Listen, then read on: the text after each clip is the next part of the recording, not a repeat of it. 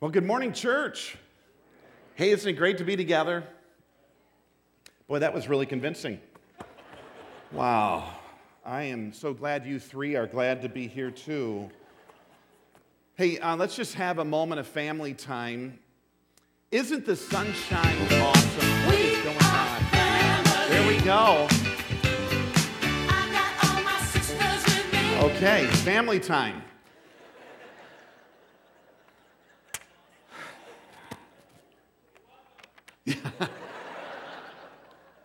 I don't even know what to say to that, truthfully. I just say it's a good thing you didn't see me start to dance. That would have been really disturbing. Hey, um, just a moment of family time. Can I say that the snow is officially going? Can we just say that? Oh, man. I am naming it and claiming it, folks. That's, that's just where I am at. Like, this thing is done. We are done with it. And I am so thankful. I, I, I tell you, today marks a year, if you can believe it, since my candidating weekend. And the one big difference is last year there was no snow. There was no snow for a month. And I remember the search team telling me last year, oh, this is a normal Michigan winter. And I'm just declaring it, that was false advertising, people. And in fact, since they did that, it's making me wonder maybe my signing bonus and the company car are not going to come. Anyways, we lived through it, but I'm going to tell you what made it a little bit easier to live through. And I know some of these folks are serving downstairs with our kids' ministry, but if, if they are here, um, I just need you to come up for a moment, and that is Bill Pollard, Caleb Hubble, Levon Stoops, Don Jose, Mark Morse, Keith Lederer, Nate Wheelinga, Brian Palenkis, and our very own Matt Hackbarth. Hey, would these guys just come on up here? I, I know uh, you may feel embarrassed Come on up for a second. I, I need to tell you, wow, all of them are just running to the front right now. Come on up, Mark. I know many of them are downstairs working, some are on security team right now. These folks, these folks plowed our driveways and parking lot here at East Bay Calvary all winter long. And these folks have never asked for a penny. And they have literally saved our church thousands of dollars this year by all of their work, and we say, Praise the Lord.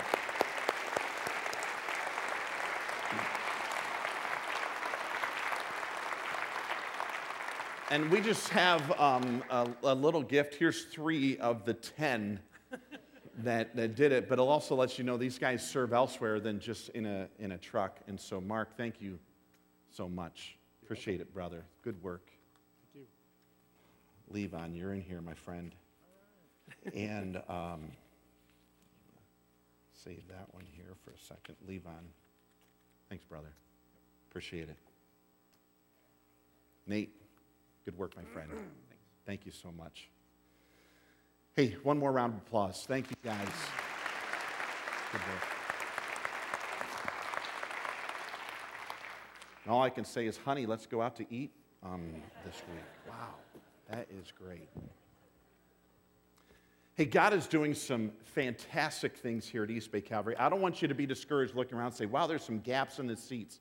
Let me tell you, these gaps in the seats have been replaced even more so with the number of kids downstairs. And if you're ever wondering what is going on around here, uh, I'll, I'll let you take a second and sneak downstairs and take a peek because it is absolutely fantastic what's going on in our kids' ministry down there. And just a couple weeks ago, when we had this last, we had nearly 160 children and leaders downstairs. And I walked through there on my way up here, and it is buzzing with excitement. So praise God for what He is doing at East Bay Calvary as we continue to make more and better disciples uh, for Jesus Christ. So, of all the things that can test us, that can test our attitude, test our resolve, test our words, test our expressions, even our spiritual maturity, I think the test of time is the toughest test of all. You know, patience is a beast of a thing to grab, let me tell you. And, and, and I know for myself, this is one of those days I'm preaching to me, and I'm going to let you all listen in on what's going on because patience is not an easy thing to handle or to come up with. Um, it's interesting, I was originally planning to preach this message on April 15th, the very day we were tested with a snowstorm, and our patience was all tested. And if Facebook is an indicator if we have patience or not. I think we all need this message today after last week. Um, I've seen more things on Facebook in my life as the patience of the entire northern portion of Michigan was under extreme testing last week. I saw a meme on there, though, that gave some truth, and here it goes. It said, um, if you choose to lose joy because of the amount of snow. You will have less joy, but you will not have any less snow. I almost feel I could close with prayer after that. Patience is tough. In losing our patience, we can be costed many things. Patience can cost us our attitude. You realize this? Amazing how our attitude can be hijacked by impatience. The complaining, the annoyance, the frustration, the anger, the abruptness, all of these things just it just preys upon our attitude and that's what comes out. Our health, you realize impatience can affect our health? Little do we realize the effect of impatience on our blood pressure, our weight gain, what stress does to our mental state. Even the fact that we don't want to wait for our food, so we whoop, quick run and grab everything fast and easy that's not always the best for us. It does affect our health. Patience affects our money. Now, think about it for a second. Have you ever tried to repair something and you you get impatient with it, and now you realize I don't need to repair it, I actually need to replace it. You ever been there? Do we need to do every head bowed and every eye closed this morning? We've all been there. How many have tried to get somewhere a little too quickly and got a speeding ticket? And it costs you money. It can even cost a husband who is impatient with his wife $12.67 in flowers and chocolate, hypothetically speaking.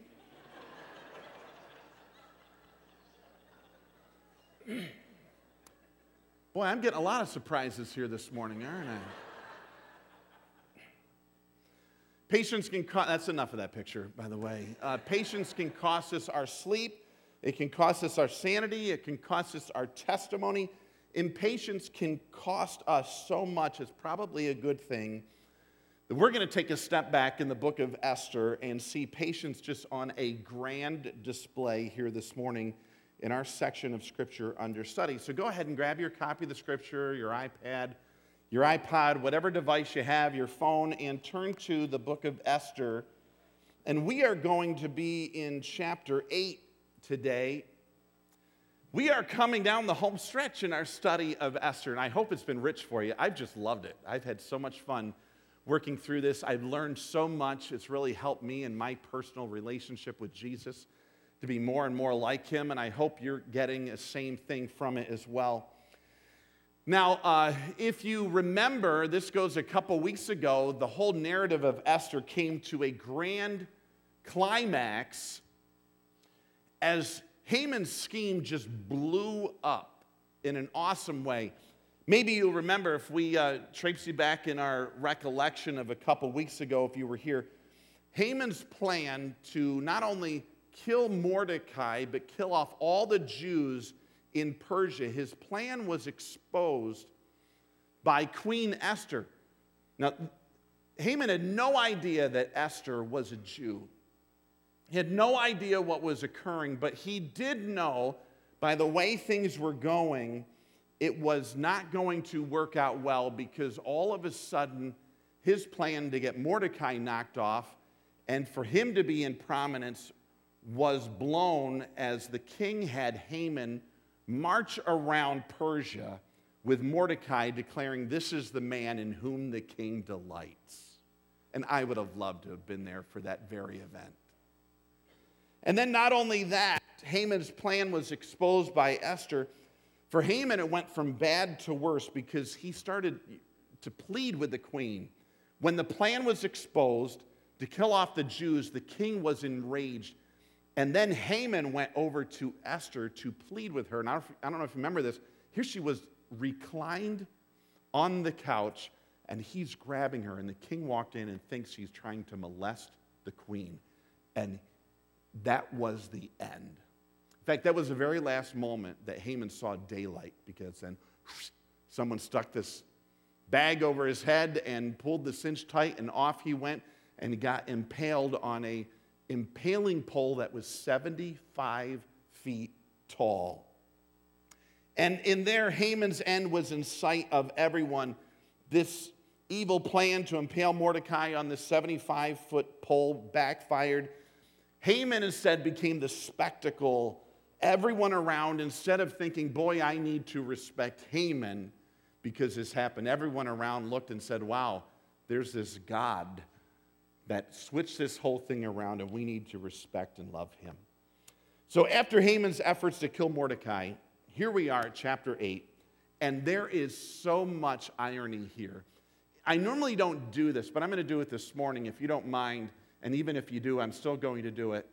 I'm going to read the entire chapter for us. And to make sure that we all stay together on this, because it's slightly warm in here, stand with me, would you? If you can, stand with me. I'm going to read chapter 8. I just want you to follow this. And then we're going to work through a couple ironies, and then we're going to see how it all ties to patience. So, chapter 8 of the book of Esther if you remember, look at the very last verse or last verses of chapter 7. Here, um, here the servant of the king, Harbona, mentioned there's this pole that reaches 75 feet in the air that stands by Haman's house. He set it up for Mordecai, who spoke up to help the king. The king said, Impale him on it. Get rid of him. So they impaled Haman on the pole he had set up for Mordecai, the king's fury subsided. Here's chapter 8, verse 1. That same day, check out what happened. King Xerxes gave Queen Esther the estate of Haman. Isn't that awesome? There's even more stuff. He was the enemy of the Jews, and Mordecai came in the presence of the king, for Esther had told how he was related to her. The king took off his signet ring, which he had reclaimed from Haman presented it to Mordecai, and Esther appointed him, that is Mordecai, over Haman's estate. Esther again pleaded with the king, failing or falling at his feet and, and weeping, she begged him to put an end to the evil plan of Haman the Agagite, which he had devised against the Jews. Then the king extended the gold scepter to Esther, and she arose and stood before him. If it pleases the king, she said, and if he regards me with favor and thinks it's the right thing to do, and if he is pleased with me, let an order be written overruling the dispatches that Haman, son of Hammedatha the Agagite, devised and wrote to destroy the Jews in all the king's provinces. For how can I bear to see disaster fall on my people? How can I bear to see the destruction of my family? King Xerxes replied to Queen Esther and to Mordecai the Jew because Haman attacked the Jews, I have given his estate to Esther, and they have impaled him on the pole he set up. Now write another decree in the king's name in behalf of the Jews, as it seems best to you. Seal it with the king's signet ring. For no document written in the king's name and sealed with this ring can be revoked. At once, the royal secretaries were summoned on the 23rd day of the third month, the month of Sivan they wrote out all Mordecai's orders to the Jews and to the satraps, the governors, nobles of the 127 provinces stretching from India to Cush. These orders were written in the script of each province and the language of each people, and also to the Jews in their own script and language. Mordecai wrote in the name of King Xerxes, sealed the dispatches with the king's signet ring, sent them by mounted couriers who rode fast horses, especially bred for the king. The king's edict granted the Jews in every city the right to assemble and protect themselves, to destroy, kill, and annihilate the armed men of any nationality or province who might attack them and their women and children, and to plunder the property of their enemies. The day appointed for the Jews to do this in all the provinces of King Xerxes was the 13th day of the 12th month, the month of Adar. A copy of the text of the edict was to be issued as law in every province and made known to the people of every nationality so the Jews would be ready on the day to avenge themselves on their enemies. The couriers riding the royal horses went out, spurred on by the king's command, and the edict was issued in the citadel of Susa. And then here's the last part of the chapter. When Mordecai left the king's presence, he was wearing royal garments of blue and white, a large crown of gold, and a purple robe of fine linen. And the city of Susa held a joyous celebration. For the Jews, it was a time of happiness and joy and gladness and honor in every province and in every city to which the edict of the king came. There was joy and gladness among the Jews with feasting and celebrating, and many people of other nationalities became Jews because fear of the Jews had seized them. Isn't that just awesome? Hey, have a seat. Let's talk about it. There's a few ironies here. I just want to work through them quickly. I want us to see what changed between the earlier part of Esther to this very chapter that we have with us today. And then following that, I, I, want us to be able to see the whole reality of the test of patience and how it applies to us this morning here at East Bay Calvary and as you walk out of here and interact with people in your world. So, notice a few things. I think you have your study guide there on the back side of your worship folder. Grab that. I just want to give you a few of these ironies as we look back and forth between chapter 3 and chapter 8 now, this is interesting. If you looked at chapter 3 and verse 13, and here's your first blank to fill in. Chapter 3 and verse uh, 13, you're going to see that Haman had an edict put into place where the Jews were to be plundered. The Jews were to be plundered. And you would wonder why in the world would Haman initially say, Go ahead and let's kill off all the Jews? Well, he laced it with incentive and he said, if you go ahead and you kill off a Jew and their family, everything that they own can now be yours. So you talk about some incentive. You want to double your family's currency, you go kill a Jewish family, and you can take everything that they have their money, their possessions, their cattle, everything that they have, and you can double it. You want to kill two Jewish families? Wow, you can really be rich. Three.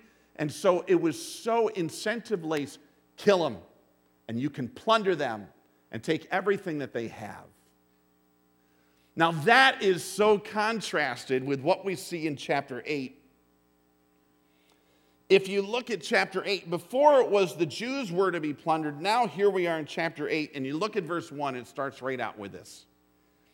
The same day, this is so cool, King Xerxes gave Queen Esther the estate of Haman. Isn't that awesome? Not only did it end there, notice what happened at the end of verse 2. And Esther appointed Mordecai, that's who the him is, over Haman's estate. The very Haman that was impaled on the pole, all he owned, his entire estate, can you imagine how much that was? And all of his home, his wealth, his possessions, his slaves, his cattle, it was all given to Esther, and then Esther said, Here you go, Haman, the very man who was going to be on the pole, all the Jews who would lose everything that they had, and they get it all from, from Haman. Now you wonder why this, why didn't Haman's family go ahead and get Haman's estate? Well, Persian law gave the state the power to confiscate property over a criminal. And those who were sentenced to death because of their criminal activity, the state was awarded all of their possessions. And so it was within the rights of the king of Persia to say, Here you go, Esther. Here you go, Mordecai. Here's all the possessions of Haman. So it was to be the Jews who were going to be plundered. Now it was Haman. Notice number two. Before in chapter 3, verse 13, and we already talked about this, the Jews were to be killed. The Jews were to be killed. Can I just have you for a moment flip back to chapter 3? I want you to see some wording here that's really interesting. Uh, chapter 3 and verse 13.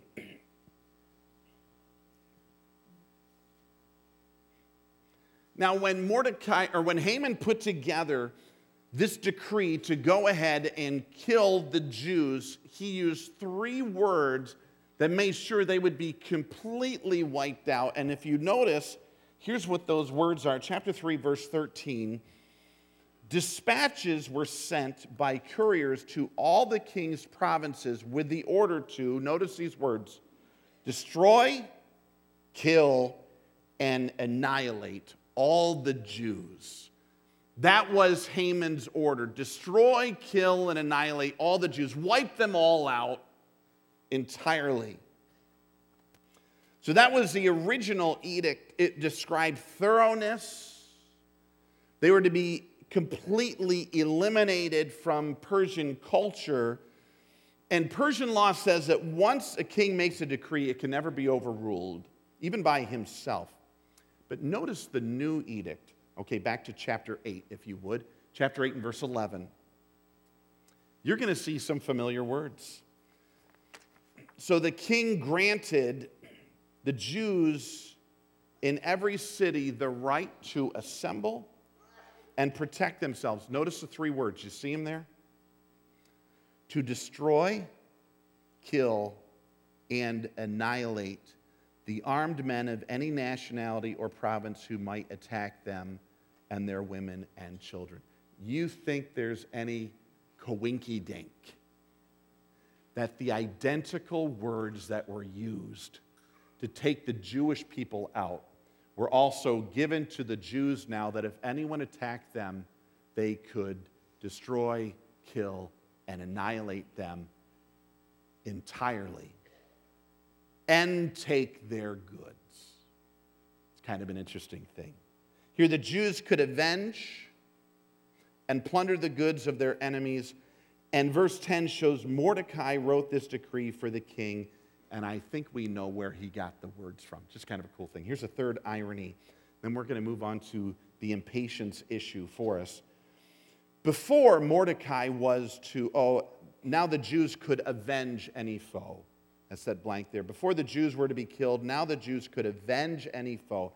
And then here we go in the next set of ironies. Before Mordecai was to bow to Haman, you realize that's where this all began? It's where the whole thing began. Mordecai says, I'm not going to bow to you, Haman. I, am not going to be one to be subservient to you. And, and Haman insisted Mordecai bow, and since he didn't, Haman then had the position and the authority to finish him off. But now, in the end, the tables are turned because notice what happened. Mordecai was to bow to Haman, chapter 3, verse 5. Now Mordecai had Haman's position. This is the coolest of all the ironies. Esther revealed her nationality and told of Mordecai's relation to her. The king brought Mordecai in. It mentions he took off his signet ring. It was Mordecai, or it was Haman's signet ring. The king took it back, and then the king said, Mordecai, here you go, buddy. You are now the position of Haman.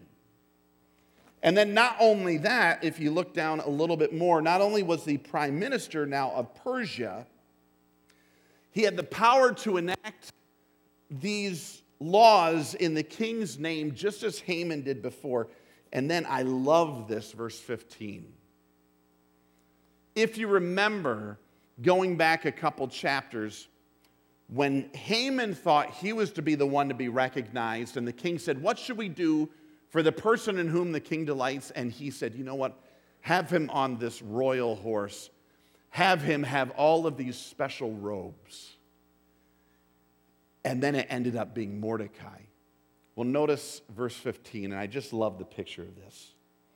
When Mordecai left the king's presence, he was wearing royal garments of blue and white, a large crown of gold, and a purple robe of fine linen.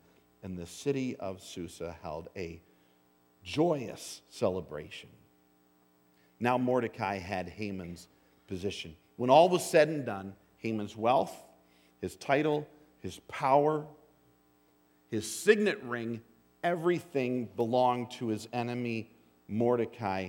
And this is the full extent of it. What a major, awesome turn of events.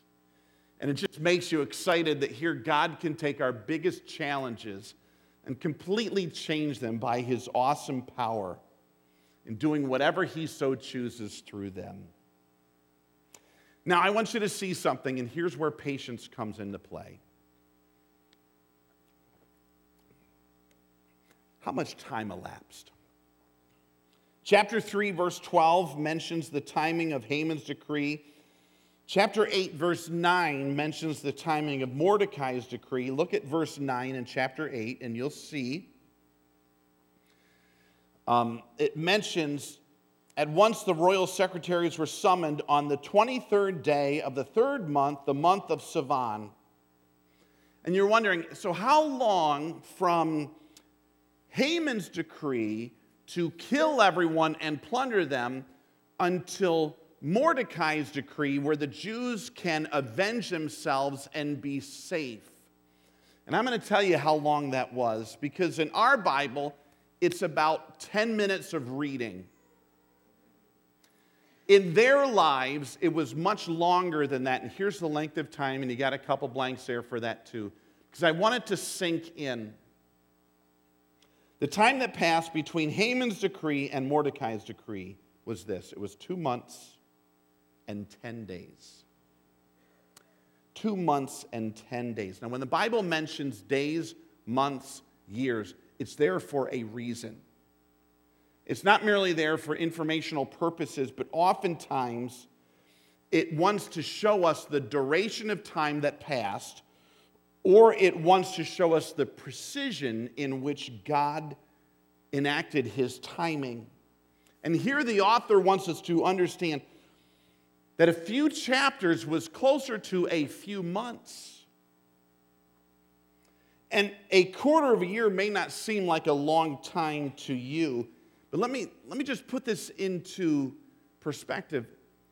A quarter of a year when your life is on the line, when people are going to kill you, when you are staring your death date on a calendar, and when it's coming down day after day to the finale, let me tell you, that would be sheer panic for me. And I'm not sure if it would be for you. I have the feeling we'd all be in the same boat. We would be thinking about that day. We would be nervous about that. We would be wondering what's going to happen. And it may not seem like a big deal, but let me tell you if we put ourselves in the shoes of Mordecai and the Jews, this was a big deal. And it is one in which they had to wait. And if you understand the idea of waiting, here's the word for us. In the Christian life, when we talk about waiting, the biblical word for that is are you ready? Patience. It's patience. Do you like to wait? If you do like to wait, you have big problems, and we can't help you here because we're all people that hate to wait. You realize how much of our lives, how much of society is, is intended to eliminate waiting? You realize that? When I was younger, there was a statement that we would get on the movies that we rented. Some of you like, you rented movies? Yes, there was a store that you went to, and there were these large things like this. And there were spools of tape in there. And there was a statement that went across every one of those VHS videotapes. And we are just about to test your age right now. But the statement that went across those videotapes was this Be kind and you are old people. Rewind. And so when you got done renting this, and then you sit there and you hit the rewind button. Zing. And because you know what would be so mean is if you rented a VHS tape and you go and you put it in and you realize you have to rewind it and wait and wait. How terrible. Now we have discs. Whoop, they go in. And then you're like, I don't want to wait through these stinking things. Oh, let's do fast play. Blink. And there it is. Realize we have express lanes at the pharmacy. We now have self checkout, which does not really save you any time. Passing lanes have been added. There's now instant pudding that new invention. Drive through fast food, mobile banking, people. I don't even go to the bank. I take a picture of my check, whoop, and it goes in. And it seems everything in life is geared to help us not to have to wait. And there's nothing more frustrating than when all of life is there to service us so we don't have to wait, but then we have to wait. And we're coming up on it, folks. Because with the snow going in Traverse City, there is one thing I remember that does come road construction and the Cherry Fest. And we are going to have to wait. Not everything in life goes according to schedule. And it seems that when we don't get things moving the way that we would want them to, we get to that boiling point so much quicker. Why is patience so difficult? I think the very definition of the word will help us with that. Check this out patience actually comes from a Latin word, and you're not going to like the meaning of it. And that Latin word means to suffer. Doesn't that just warm your heart today? To suffer, to handle hurt and pain and disappointment. But patience doesn't mean just that we handle it, but we do so with grace, calm. In the test of patience, God challenges us to wait or endure some type of tribulation with dignity and without, and here's another tough one, without complaining. To grow in patience, a believer must bear pain or trouble without losing self control or becoming a disturbance to others. And to portray this quality, folks, a believer calmly tolerates delay and refuses to be provoked by it. I got a little phrase that I've been mulling through my head because I see it in Esther. When Haman first did his decree to kill the Jews and to kill Mordecai, there was a sense of panic. And I understand we've all been through those moments. And Mordecai panicked and went to Esther and said, You've got to do something about this. Come on, go to the king and say, King, you know, this is what's going on, and get the whole thing turned around. And there was, this, there was a level of panic. In fact, she started to panic. I can't do that. Realize I just can't go into the king. I haven't seen him for a month. I don't know what's going to happen. And so there was this panic that occurred. That's interesting. When we get to the end of this whole climax in chapter 8, we don't see Esther panicking anymore. In fact, you know what we see? She's reclining. She is laid out as she explains this whole thing to the king, because that's where Haman ends up begging to her as she's reclining. Really? You realize that reclining is not the position of panic? And we go from panic to peace. And when we start in panic but end in peace, it means we have learned the test of patience.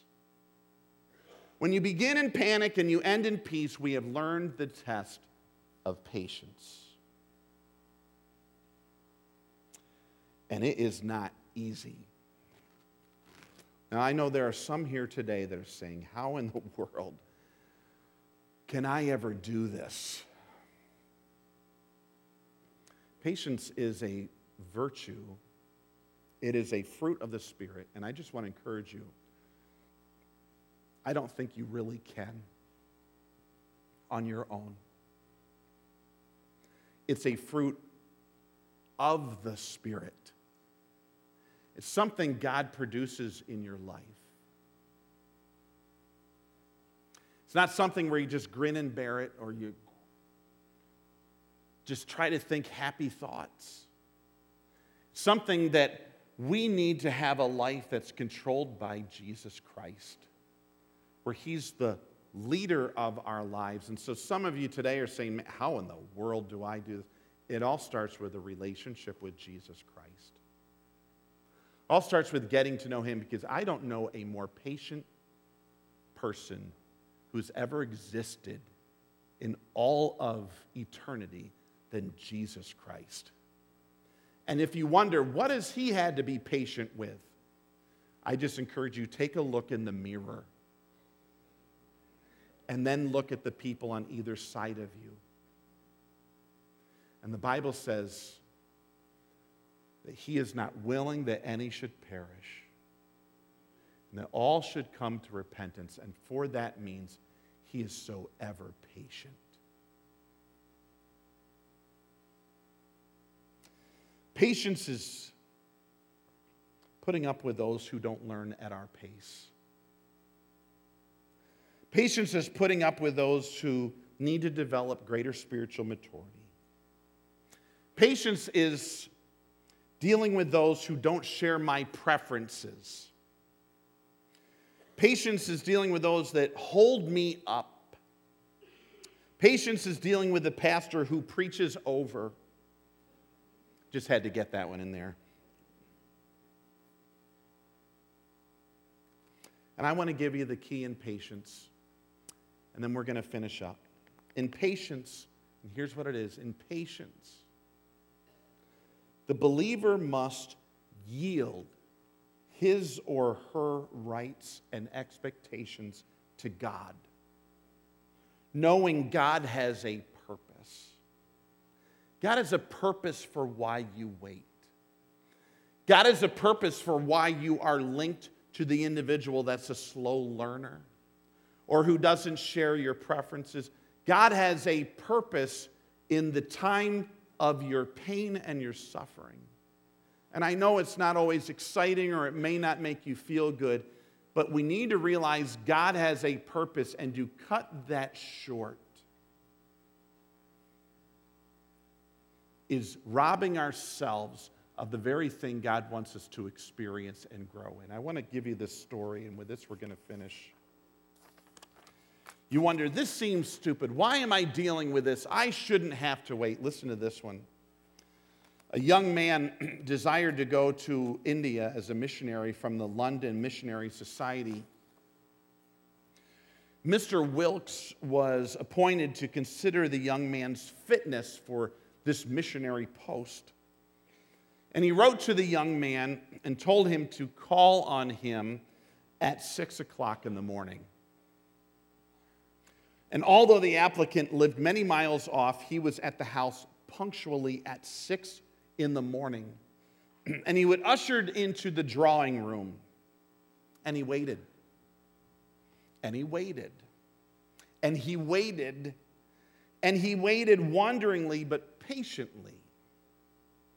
Finally, Mr. Wilkes entered the room about mid morning and without apology, Mr. Wilkes began, Well, young man, so you want to be a missionary?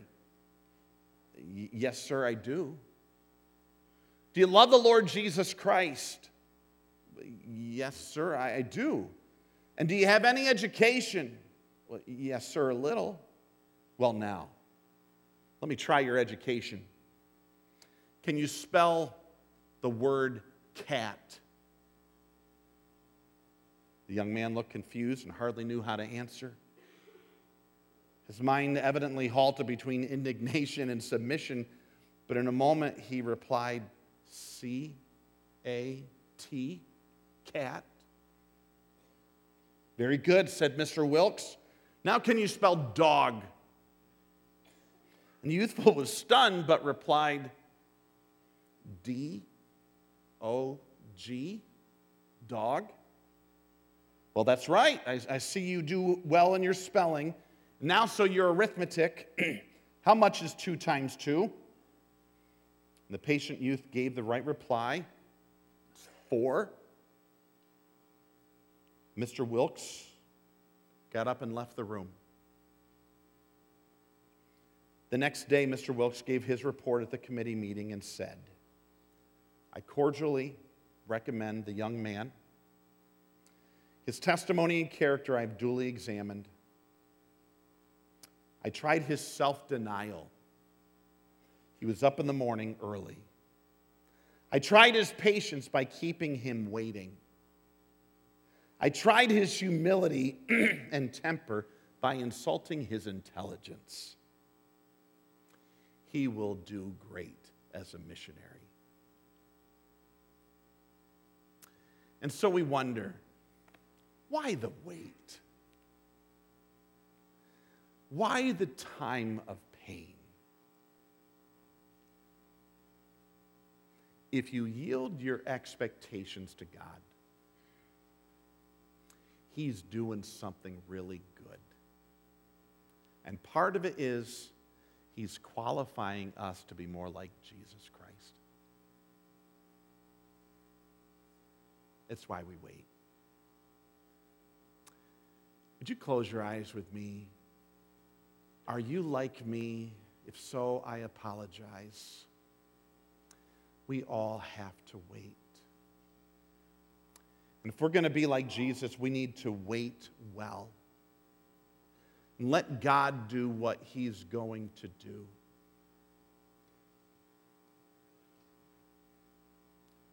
I'm not even going to ask if you deal with waiting and impatience. I'm going to say we do.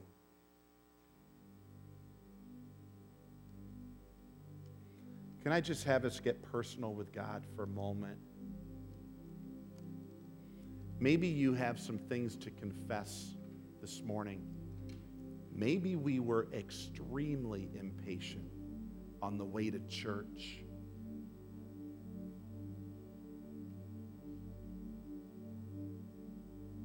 Or waiting in line.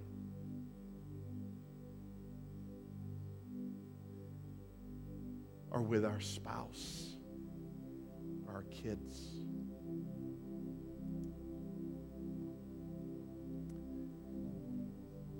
And I just want us to realize these are qualifying moments of God. Would you be personal with God and confess? And would you ask Him for His help Spirit's help in your life to expose the impatience and the complaining that ensues? expose it and help us to deal with it to be more like Jesus. Would you talk to him about that right now? Right in your heart. I'm going to give you a moment of silence.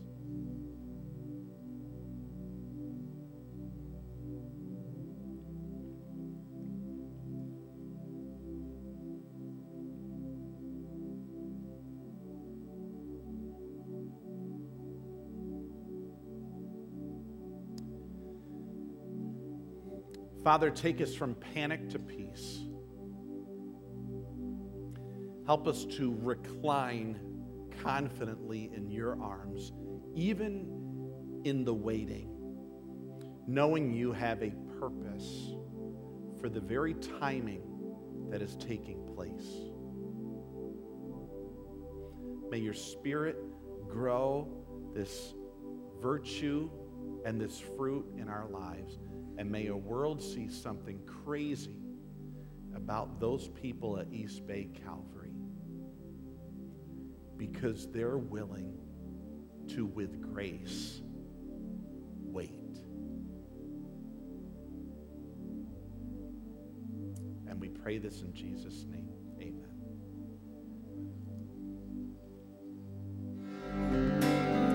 Hey, one thing just before my last statement, and that is um, next week, we're going to give a special farewell retirement offering for Beth Hanna, one of our dear missionary friends who served for 50 years. She served Jesus Christ in missions. That's just cool. So, any extra gifts we have, we're going to have boxes in the back. We're just going to go ahead and give that to her and present her with that gift. Just think about it. Patience will pay off. It pays off for the believer who calmly leaves the results and details and timing of our lives in the capable hands of God.